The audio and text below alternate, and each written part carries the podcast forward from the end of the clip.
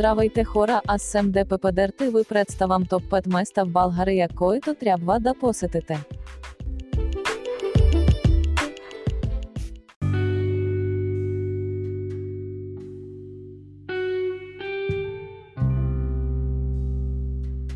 Водопад Боров камък. Водопад Боров камък е един от най-високите водопади в България.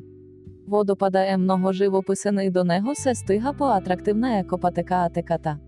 Водопад Докузак. Водопад Докузак се намира се на около 7-5 км от град Малкотерново, точно преди в село Стоїлово.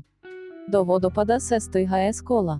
Той не е висок, но е мощен и е с много красив рисунок, е с множество дипли. Водите му падат на много струи и се леят вверху бати и силно релефни скали, което здава усещане, че водата сякаш блика от всякиде. Всичко това на фона на близката гора.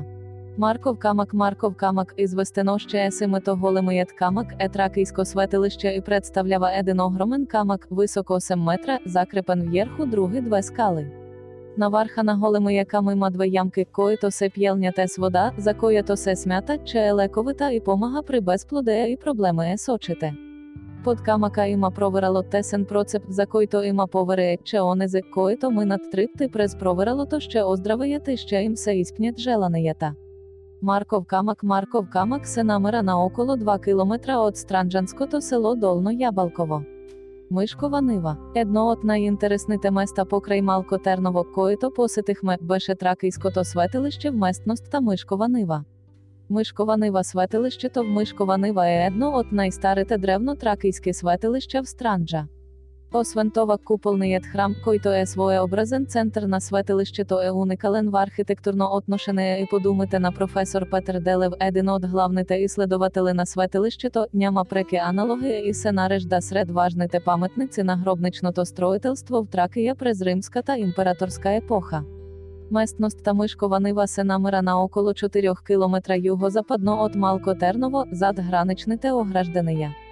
До мястото се стига с лека кола по новоизграден асфалтов път. Имайте предвид, че преди да се отправите към Мишкова нива, трябва задължително да се отбиете в служба гранична полиция и да се регистрирате там, защото светилището се намира след граничния кльон. Остров Свети Иван. На острова се намира старинният манастир Свети Йоан Предтеча, сред чието руїни преди няколко години беше открита чудна реликва, мраморна кутийка с мощі на самия патрон на манастира, Свети Йоан Предтеча. Сред изследователите на острова беше професор Казимир Поп Константиновко, водител на проучванията, са когото имахме честта да разменим няколко думи.